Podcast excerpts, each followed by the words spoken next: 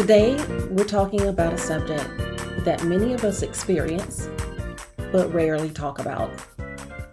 We're discussing grief, the uninvited visitor. Are you ready? Let's talk church.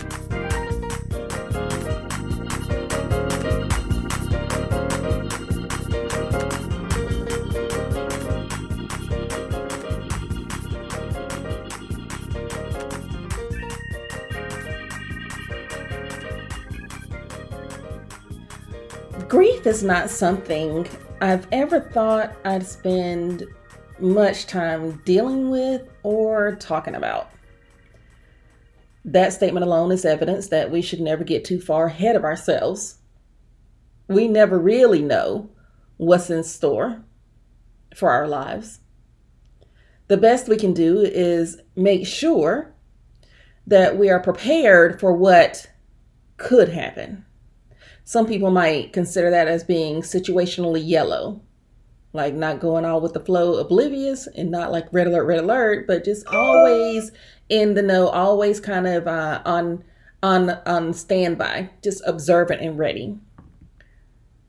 So yeah, we should be prepared for what could happen. And the way to do that is to have your faith in the right place. What's the right place? Clearly, it's not faith in ourselves and in our own abilities, but because you're listening to this podcast, you know I'm referencing having faith in the Lord Jesus. So, when you place your faith in God, that's when you're ready to deal, earnestly deal with the realities of life. Death and its companion grief are a reality of life. We can't escape those. Not if you live long enough. If you live long enough, you're going to experience death. You're going to experience grief. Now, death is not always a physical thing. Yes, that's the most common way or common thing we think about when we think about death. We think about it in the physical. We think about it when a loved one passes or when someone we know, even if we casually know them, even if it was a celebrity, you know, we kind of think of it in that way. But there are also other forms of death. There's the death of dreams, hopes, even plans. You ever heard someone say that they they feel dead inside? It's like an emotional death. Death marks the end. Well, as we know it here. So as we approach the end, that's when we meet the companion of death, grief. And that's where we'll spend the rest of our time together today, just talking a little bit, just scratching the surface, really. Not really trying to get too deep and profound with just the few minutes that I plan to talk to you today on this subject, but we will talk about grief. So, just to make sure that everyone is on the same page, when I say grief, I'm just simply defining it as sadness or sorrow. Yet we know that there are a multitude of layers involved to even this simple five letter word. Grief is complicated. It's the uninvited visitor. It's that visitor that can overstay his welcome. Have you ever had someone come to your house that you weren't expecting? Okay, yeah, it's a surprise that you know you ring, you hear a doorbell, you weren't expecting someone, and there they are on your doorstep, and you feel a little unprepared to receive them. Maybe you haven't cleaned up the house, maybe you just weren't ready, maybe you you know weren't dressed for company. Whatever the case is, you just feel unprepared to receive them. Maybe you, your hospitality is your thing, and you haven't gone to the grocery store and you don't have anything to offer them. Whatever the case, it's a surprise that they're there and you feel unprepared. Then they proceed to, to stay and get comfortable. So then, you know, it's like it's not going to be a quick visit. So you need to engage with them because they are in your house. So grief is like that. Grief often arrives at times that you don't expect. You could be totally engaged in something else, but Before you know it, here comes grief. Here comes sadness. Here comes sorrow. And it's the kind of sadness and sorrow that lingers. And you know that if you're going to go forward, that you're going to need to find a way to deal or to cope with what you're feeling. That's grief. I, like you, have experienced grief. I've lost loved ones, and, and my grief for them was profound. And it's not even that I questioned their situation or their salvation. I didn't, not in the least. But it was the fact that I would never, no longer on this side of, you know, of heaven, and be able to interact with that person or those people. I was sad to lose them. I was heartbroken that I had to say goodbye. Even though I carried the hope that I'd see them again, I still had grief. And that grief pummeled me like like those strong waves that seek to drag you under. Sometimes it felt like I was drowning in my own grief. Sometimes it felt like it was all I could do to get air in my lungs, to stand up on wobbly legs, to keep pushing forward. That's grief.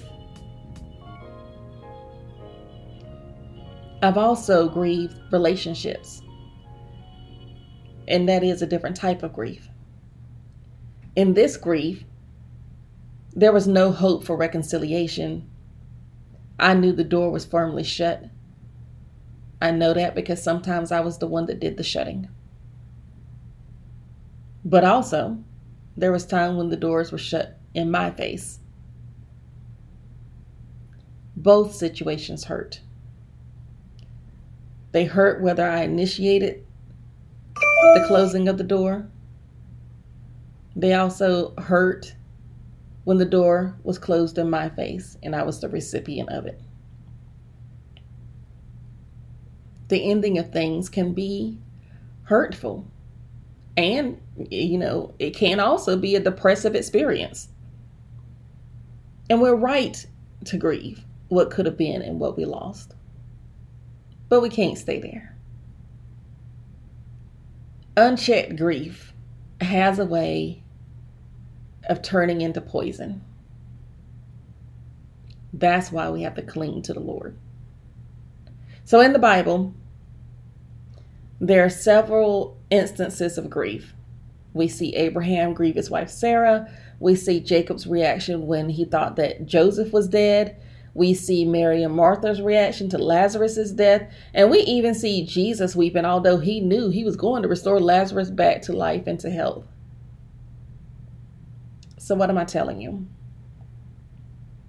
Grief is normal and natural. We should all grieve when we need to, and we should embrace this aspect of life it means we're still here and that we had a connection and that we love someone so deeply. Too often we choke back what we feel in an attempt to be, you know, the strong person or the stoic person or or present ourselves like we're always in control. But doing this only suppresses the emotion that's always just bubbling underneath the surface. It's a suppression technique. It doesn't get rid of it. If you hold in your grief, it's going to fester like cancer. It'll eat you up inside. And when it finally erupts, kind of like a volcano, it'll be more than you can handle. So do yourself the favor and don't try to hold your grief in. You don't have to be the strong one. You don't have to hold everybody else together. You're responsible for how you respond. So take a self assessment. Cry if you need to. Grieve how you want to. It's not a show. You don't have to perform and act like things don't bother you. If you love someone, it's okay to show that you were affected by their passing. If you lost something, it's okay to show that you were affected by the loss of that something. It's natural. And don't let anyone convince you otherwise. You're not weak when you grieve. You're showing your strength because you're recognizing that this is something that you need and you're willing to give yourself the opportunity and the space to grieve. Another thing I'm telling you today is that grief doesn't have a watch or an expiration date. it doesn't mean that I'm saying that you should sit in sackcloth and ashes and be depressive, you know, for all eternity. That's not what I'm saying at all. It does mean that you'll encounter times when you thought that you were over the worst of it or that you were over something or or you had reached the limits of your tears only to be consumed when you least expect it. Can I just tell you that grief is kind of sneaky like that? sneaks up on you. And when it does, you have to make a choice. I hope you'll choose to grieve. So don't think you're done with grief. You're over it after 48 hours or two weeks or two years or two months whatever it doesn't have a timeline. It doesn't have an expiration date. Something can trigger you. You could be going along life just fine. And then something could trigger, you know, your grief. And it can come bubbling back up to the surface. And when it does, we don't suppress it. We deal with it. I told you, grief is a layered thing. And because it's layered, you're not going to get everything sorted the first time you try. You're not going to get everything sorted and taken care of and, you know, cleaned off your plate right away. It takes time. Grief can roll up on you at any time. So, how should you deal with grief if you can't ignore it? We've acknowledged that it doesn't just poof go away. And we've also acknowledged that in theory, it can come back at any time. Well, there are many things that you can do. And this podcast episode is not going to list a whole bunch of those things. I'm going to focus on, you know, one central thing. But there are organizations that, you know, can help. Um, bereavement counselors that can help walk you through your grief. There are organizations like Grief Share that offers um, recovery support groups and they also offer daily emails. But I, am going to suggest something today that doesn't get enough attention. I'm going to suggest gratitude as a way of coping with grief. Gratitude is simply being thankful. So instead of focusing on what you lost or what you can't do with that person or thing anymore, Focus on what you're thankful for.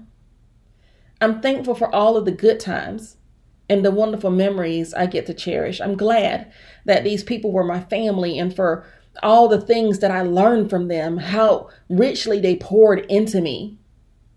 There's some things that they taught me that I'm still using today. I'm thankful that I, I get to share parts of their story when I teach or when I share testimony. And I'm better so much better because they were in my life. Even in relationships that died, I'm thankful because of the opportunity to learn and to grow and to see myself in a new light. My love wasn't wasted, even though the relationship ended. And your love isn't wasted because a loved one transitions. Gratitude helps us focus on the positive instead of the negative of our situation. So when grief comes your way, next time, I hope you'll practice gratitude in the midst of a difficult and emotional time as one of the tools that you'll use to cope with your loss. And as Matthew 5 4 says, Blessed are they that mourn, for they shall be comforted.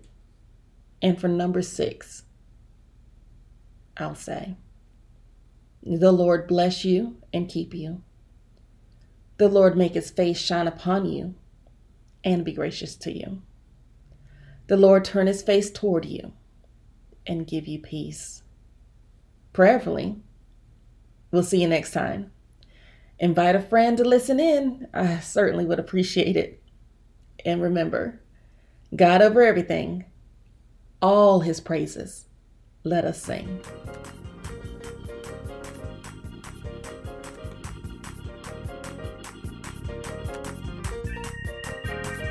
You have been listening to Let's Talk Church, a podcast designed for the curious and the convinced. Join us weekly as we explore and get more comfortable with Christianity. If you haven't done so already, please click subscribe. Also, you're welcome to join us on Instagram at Talk Church. We pray that our God will bless and keep you.